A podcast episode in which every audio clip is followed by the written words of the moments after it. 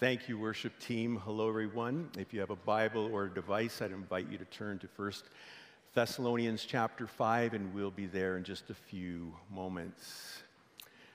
Do you have something big coming up in the near future?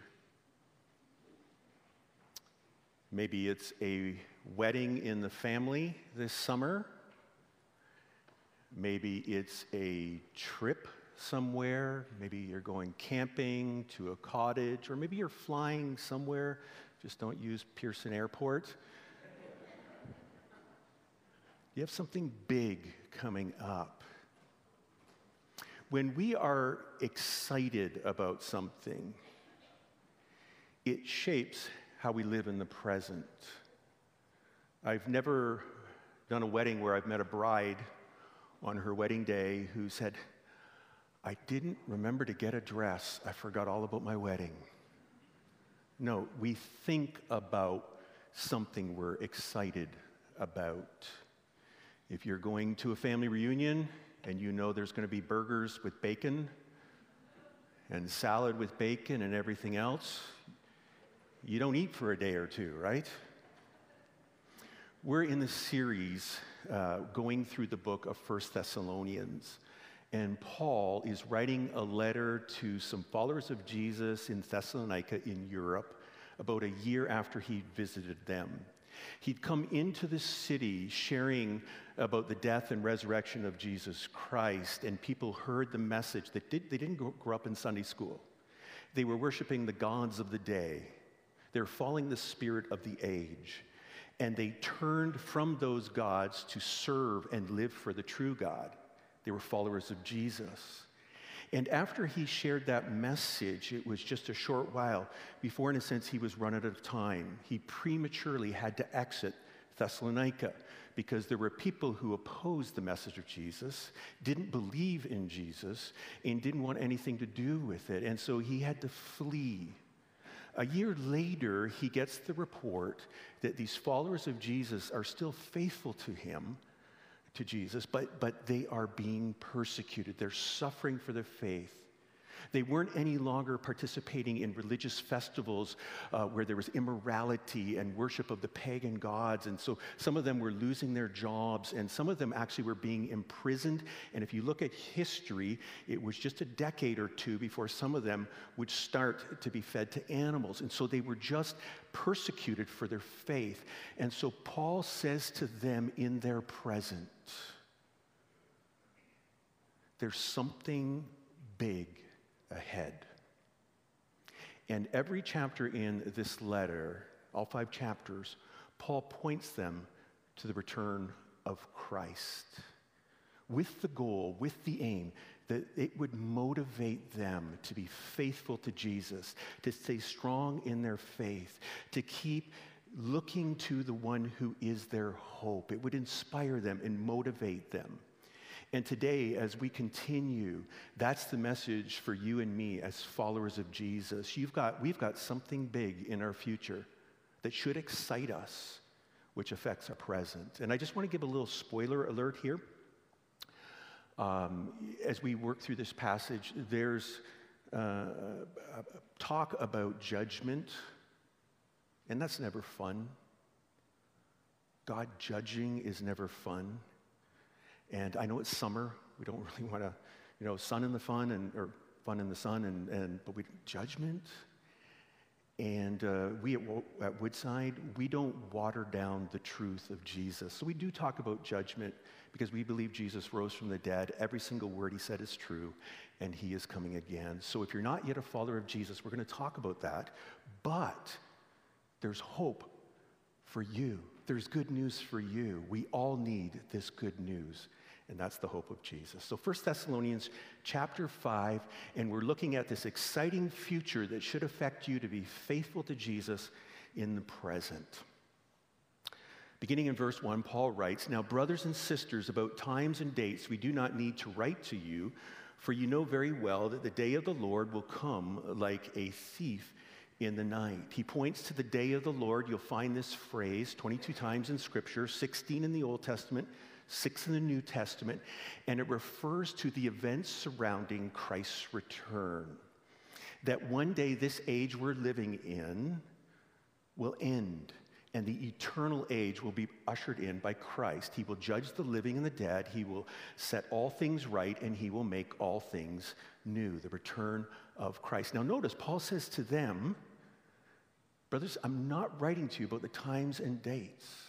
2,000 years ago, people were speculating about the exact date that Jesus would return. And Paul says, I'm not going to talk to you about that. Isn't it interesting, 2,000 years later, we still can speculate and just like be so preoccupied about when Christ is, will return. I'm, i was thinking the last uh, uh, date on the calendar, I think, was 2011, and then you go back before that. So when it comes to the prophecy that Jesus is coming again, as a follower of Jesus, we're not preoccupied and caught up uh, with an exact date. On the other hand, on the other hand, we're not, we don't have a whatever attitude. No, history's marching somewhere. We need to be aware. And the purpose of prophecy, of this, this talk about Jesus coming again, is not so that we can decode something, it's so that we can live in light of it. We can prepare for it. And so Paul says, I'm writing to you about this day. I'm pointing you to it. And he said, it's going to be like two things. And he used two metaphors. The first one, it's going to be like a thief that comes and robs you when you weren't expecting it. I mentioned a couple weeks ago, I just finished my front yard. It was all cut nicely, and uh, we had the, the cast iron urns with the dragged them out of the garage, put them up, and put the flowers in. And I remember at dusk, just looking, this beautiful. I like it. All that hard work. Went away. A day later, came back the next day, and those cast iron urns were gone. Someone stole them. Now, if I had known that person was coming, I would have, before I left, taken those urns and put them back in the garage. Or maybe I would have at least left the light on. I should have left the light on in the house so they think somebody's home. Or I could have left a little post it note inside one of the urns that said, Hey, I know you're here to steal my urns. Let me just tell you the code to my garage door is this. Go in. I'm sorry, we don't have any strawberries in the fridge. It's, they're not in season yet. But help yourself to whatever's in the fridge. Make yourself at home. And before you leave, make sure you read the tract that is on the kitchen table, which says, Jesus Christ is coming again. The day of the Lord is soon to be here. Repent and put my urns back on my front porch. Get him out of your pickup truck. I'm just assuming he was a guy and he had a pickup truck. Put him back on my porch. I didn't expect that thief. If I had known, I would have prepared for it.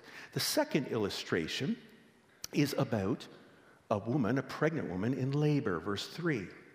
While people are saying peace and safety, destruction will come on them suddenly as labor pains on a pregnant woman, and they will not escape. Paul says the day of the Lord is going to be like a pregnant woman and she's just about to give birth. Again, just a little note about my life. Uh, three times I was in the delivery room when my wife gave birth to our three children. And my job from prenatal classes was to like fluff her pillow and to help her to breathe and count to whatever, right? Anybody else take those classes? Okay, can I tell you if you're going to be a dad someday or you hope to be, okay? Don't do that. Just be there and like pretend like you're try- in pain too. Just try to identify like that. Okay? If she really wants her pillow fluffed, then fluff it. But my job as the contractions were growing in their intensity and frequency was to remind myself the baby's coming. Paul says, just like a woman is about to give birth, there's going to be these in, uh, intense signs and a frequency of these signs. And he's referring back to what Jesus said in Matthew 24 and Luke 21, where Jesus said, when they were, Jesus was asked by his disciples, What are the signs of your coming? How do I know? How do we know when to be ready?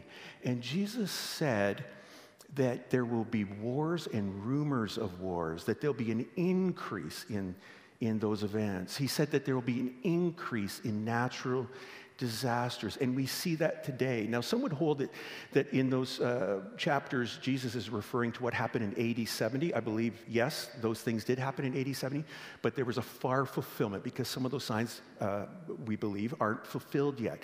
So when Jesus comes, we're going to see an increase in these signs, and his return is imminent.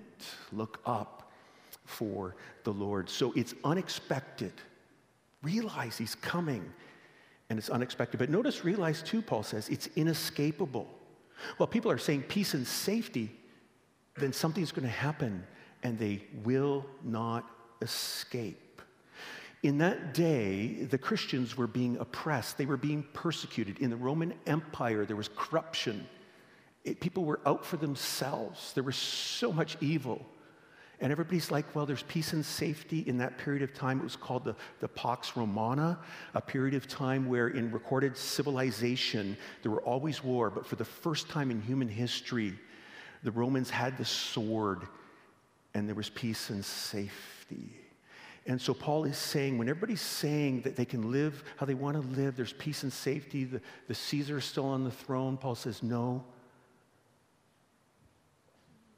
there's something going to happen, and no one is going to escape. So, whether you and I are atheists or whether we're devoted followers of Jesus, it doesn't matter what we believe. If Jesus rose from the dead, he's going to come again, and not one of us in here, in this room, online, not one of us is going to escape standing before Jesus. Paul said, No one will escape. Now, that can be a little bit scary. What? No one's going to escape? But if you're a follower of Jesus, look what Paul says, verse 4.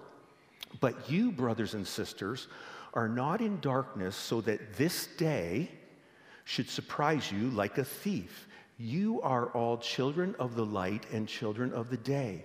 We do not belong to the night or to the darkness. Paul takes the concept of light and darkness that's throughout Scripture and he says, he makes a distinction. You belong to the day. You belong to the light. You don't belong to the darkness. And then he goes on, verse 6. So then, let us not be like others who are asleep, but let us be awake and sober. For those who sleep, sleep at night, and those who get drunk, get drunk at night. Paul makes a distinction here between daytime people and nighttime people. And the point of referring to nighttime people is these are the people that stay up late after 11 o'clock and they, you know, cruise the streets. No, he's not referring. He's referring to those in the dark. Now, dark and drunk have the idea of being separated from God in the dark. Drunk has the idea of no self control just living according to my desires. They, they, they rule me. Paul is saying there's nighttime people who don't have a relationship with God and they're just following their desires. And then he makes the distinction, but there's daytime people who are in the light, who have a relationship with God. Jesus said, I am the light of the world, who have a relationship with God and are controlled. They're awake, they're thinking about Jesus and his return. They're sober, they're living self controlled lives. They're not perfect, but they're struggling to fulfill the calling God has on their life to be holy. They're awake and sober, they're not asleep and drunk. I want to ask you today, as a follower of Jesus, are you awake and sober? Are you thinking about, reminding yourself of, getting excited about the return of Jesus? This is one of the reasons why we need the church and why the church needs you. Because we need to make sure with one another, we're reminding one another hey, be awake, be sober. Jesus is coming again that we're not dozing off, but we're ready for his return. We're preparing for his return. We're living for his return. If you call Woodside your church home, you have a role to remind people and encourage people and challenge people to be awake and sober. So when you see someone at Woodside that's living just for today, they have a short view. They're just living for their career, living for their family, living for getting another toy, all of those things. That it's your job to say, hey, you're dozing off. Wake up. Jesus is coming again. About five years ago, Ashley Madison, it was a website uh, uh, designed to facilitate if you wanted to cheat on your spouse. Uh, they would set up uh, that encounter, and uh, someone hacked into that website, and 30 million names were exposed publicly. 30 million people that had signed up to cheat on their spouse. And what is interesting was the tagline that Ashley Madison had Life is short, have an affair. That's the spirit of the age. Life is short, eat, drink, and be merry. Live however you want to live. You do you. If you're a follower of Jesus, you're in the light. You do Jesus. You say, I want to live for Jesus. And if you see someone being pulled in that way, you're wake up, wake up. And we see it all the time in the church around the world. People, they just start to drift. Stop going to church, stop praying, stop really opening their Bibles, stop like meeting with other Christians, and they slowly drift. Our job, your job, is to wake people up. And then on the other hand, when you see someone, it's not so much to do with temptation, but it's to do with a trial, and they are just so overwhelmed that they are despairing, they are grieving like someone that doesn't have hope. Your job is to come alongside of that person, and sometimes it means just being there with someone in your life group, and you're not really saying anything, but in time, you're reminding them and pointing them to the hope that they have. Jesus is coming again. What you're going through is not the end of the story. So, if you're a follower of Jesus, are you awake and sober? Or are you dozing off and you're asleep and drunk? Paul continues, verse 8 But since we belong to the day, let us be sober putting on faith and love as a breastplate and the hope of salvation as a helmet. Every day you wake up, you put on your armor, your breastplate. Every day you wake up as a follower of Jesus, you put on your helmet. And what Paul is saying and teaching us is that following Jesus, being faithful to his calling on our lives, it's a fight. We have to fight to be faithful. We have to be we have to fight to be holy. Why? Because there's a magnetic pull of the world. Sometimes we look at the world today and be like, oh, look at how bad the world's getting. Listen, that's nothing new. That's the pull. Jesus said the most influential and powerful person in this world is Satan. And he's out to, he's out to kill and destroy. There's a pull. And Paul is saying, and he's taking out military imagery here from Isaiah 59. He said, You've got to go to battle every day. And notice, you're not going to battle with a sword, okay? Christians are not about combative, we're taking down people, force, you're going to do what we want to do. That's not Jesus. That's not his way. He has a different way, as Paul would say uh, when he's writing to the church at Corinth. We don't wage war like the, the world wages war. We're not into assault rifles and tanks and nasty tweets and, and Facebook telling people, getting, having vitriol come out of our fingers, whatever you do on Facebook or whatever. No, that's not how we do it. Here's how we go to war. Every day we put on first faith. Every day you wake up and you say, Jesus, I'm following you. I love you. I'm worshiping you. You're what my life is about. I'm taking you at your word. Faith is taking, I believe you in your promises. I believe you're coming again. You put on faith. You put on love. That every day you're saying, I'm not going to be selfish and just live for myself and preoccupied with all of my needs. I'm looking around, Jesus. You serve me. You serve people. How can I serve in your name? What can I do? If you're a follower of Jesus, can I tell you, a lot of times you're going to be tired because you're living for Jesus. That's, That's just the way it is. You love people. And you love people that even maybe don't like you. And you say, I'm not going to return evil for evil because Jesus loves that person. And by the way, our job here at Woodside is not to curse the darkness, oh, how bad everything is. Our job is to shine the light. I don't know if there's an amen. You know what the, the world needs? It doesn't need us to take control of things and get everybody to think our way. What the world needs is for the church to be the church, to shine for Jesus. That's what we need faith and love. A uh, couple weeks, a few weeks ago, uh, my wife and I uh, were traveling on, on, my day off. My day off is Friday, and we were going out of town to, to pick something up. And uh, sometimes is the case, uh, Friday, I, I, I try not to think about church and church stuff. And, uh, but just before uh, the trip on that Friday morning, I read the local paper, and there was a cartoon in the paper. And it was a cartoon uh, that was so, I hate to use the word offensive, but it was so bad because it was about a social issue. And the view that I hold to um, there was being mocked, it was being ridiculed in a very light way. And I'm like, and I know the guys at the paper, and I'm like, I'm, I'm not a letter writer writing to the editor. I've written one or two in the past. Uh, I'm not the son of a letter writer, so please, if you can write, please write the editor. But, but um, I'm like, I should go and talk to these people because either they're ruthless or they're ignorant.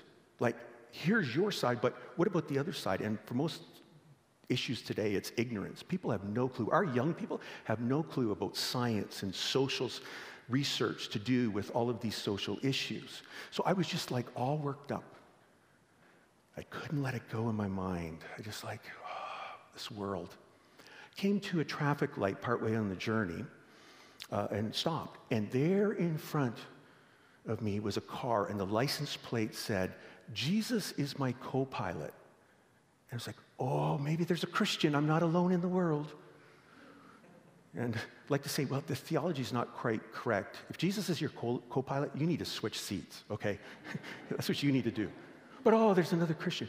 And then underneath that, on the bottom of the license plate, was the most vulgar, immoral statement that I have seen in 40 years plus years of driving.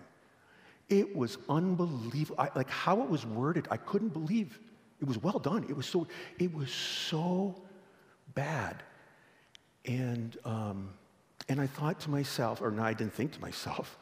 The first thought that came to my mind was this, this person was promoting and, and on a road that was just promoting this and then bringing Jesus into the picture. Yes, I did think that, oh, she, the person probably had a bad experience of, of, of, with a Christian.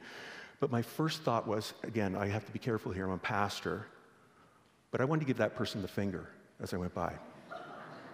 It doesn't happen all the time. Trust me, it doesn't, okay? but I really, like, it was just on all levels, it was so bad. And then, as always, or often is the case now, that anger turned to sadness. As I drove by and there was a place to, to uh, pass, I passed, and I didn't look at the person, just kind of looked into my eye, and it was a young girl. And I said a prayer for that girl that somehow she would hear the good news about Jesus, that the road, that road, it doesn't lead anywhere. And then I was reminding myself, who are the people God's placed in my life that I can shine and love and maybe, just maybe, point them to Jesus? Faith, love, and then hope. Notice the triad. It's not faith, hope, and love, but again, it's faith, love, and hope. Why? Because hope is the emphasis.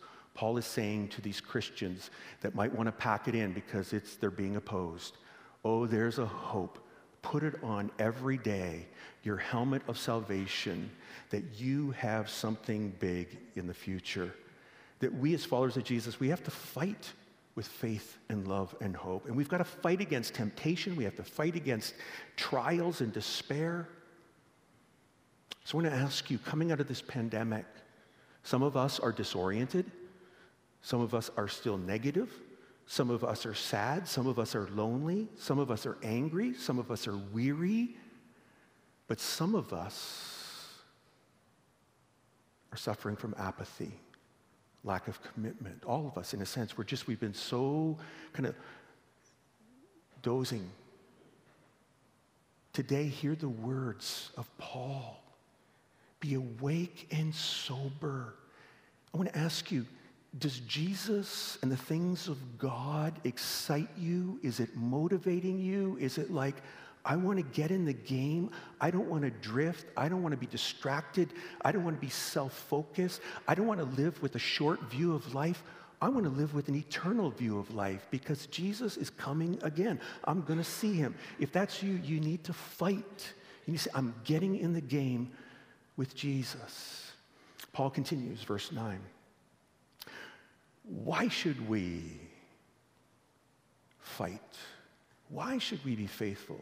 Verse 9 For God did not appoint us to suffer wrath, but to receive salvation through our Lord Jesus Christ. He died for us so that whether we are awake or asleep, we may live together with him. Be reminded today that if you are a follower of Jesus, the trajectory of your life, the road you are on, is leading to something big. And it's not because you've earned it. For God appointed you to salvation. God opened your eyes to the fact that you were a sinner and you needed Jesus' death on the cross to save you from your sins. And notice we're not only saved from something, from our sins, but we're saved to something. That's salvation, mercy, and grace. We're saved to life together with Him. One day, you're not just going to meet Jesus. Oh, nice to meet you. Oh, he waved at me. Oh, isn't that nice?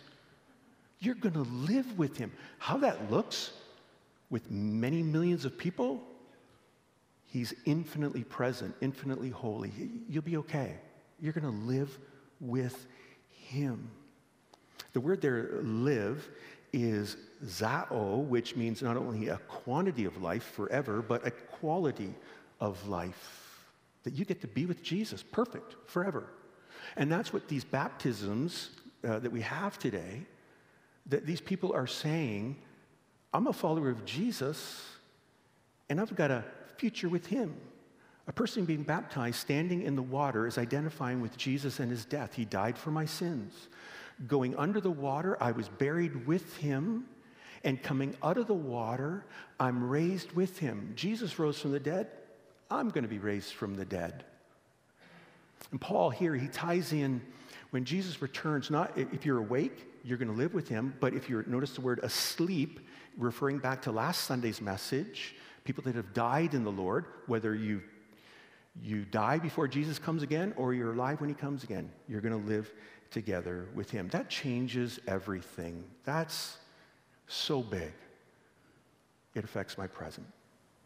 And just uh, a, a word there notice, for God did not appoint us to suffer wrath. And if you're not yet a follower of Jesus, again, this is a sobering thought that Jesus said it, Paul's just echoing it.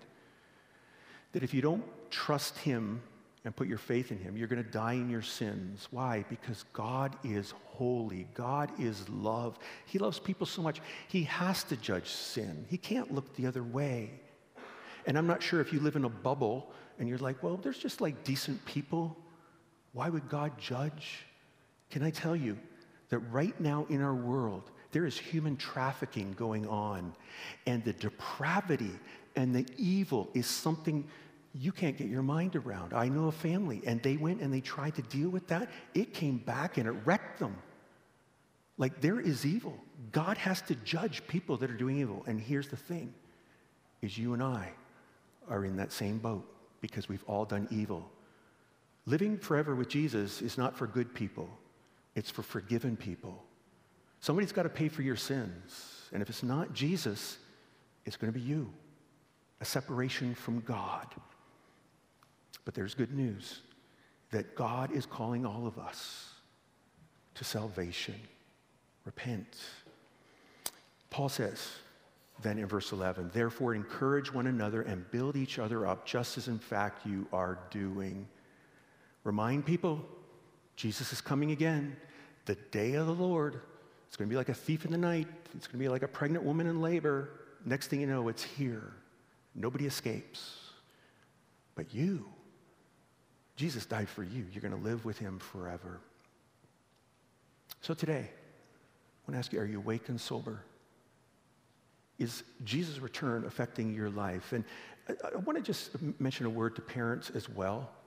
Uh, if I have a child right now, now my kids are a bit older, and uh, but a child right now, and where this we're going morally as a culture, and again, I'm not the only reason I bring up culture again and again. It, the New Testament writers refer to it as the world. Is not that we're cursing the world, but we're aware of what's going on in our world. But where the culture is going morally, where it's going socially, where it's going spiritually. If I'm a parent, I can be overwhelmed with fear, with anxiety, with all of these things. Now, I'm to be concerned. Lord, help me and help us to make right decisions. I can be concerned, but I'm not overwhelmed. Why? Because I know the end of the story. I know the end of the story. That I'm going to be with Jesus, and I'm praying that my kids will be with Jesus too. We're following Him. We're going to fight with faith and love and hope. So, everybody, you've got the spoiler alert, right? You're to live with Jesus forever. The best news you could ever hear. Okay? Thank you. That's awesome. Now, if you're here and you're like a follower of Jesus, oh, you spoiled the ending, come on. We had that just recently at our dinner table, right? You know, don't give away the end of the story or the movie or the score of the game. Don't, I don't want to hear, right? There's a study out of University of Southern California, um, and it showed that people that heard the end of the story, story, that got the spoiler alert, that it didn't impact their enjoyment. Now, some people say, oh, were all the factors considered? That's uh, up for grabs. But here's what the study found participants who knew how the story ended, okay, so you know the end of the movie, you know the end of your life, people who knew how the story ended were less stressful, had less anxiety, and enjoyed the journey more than people who didn't know the end of the story. Interesting.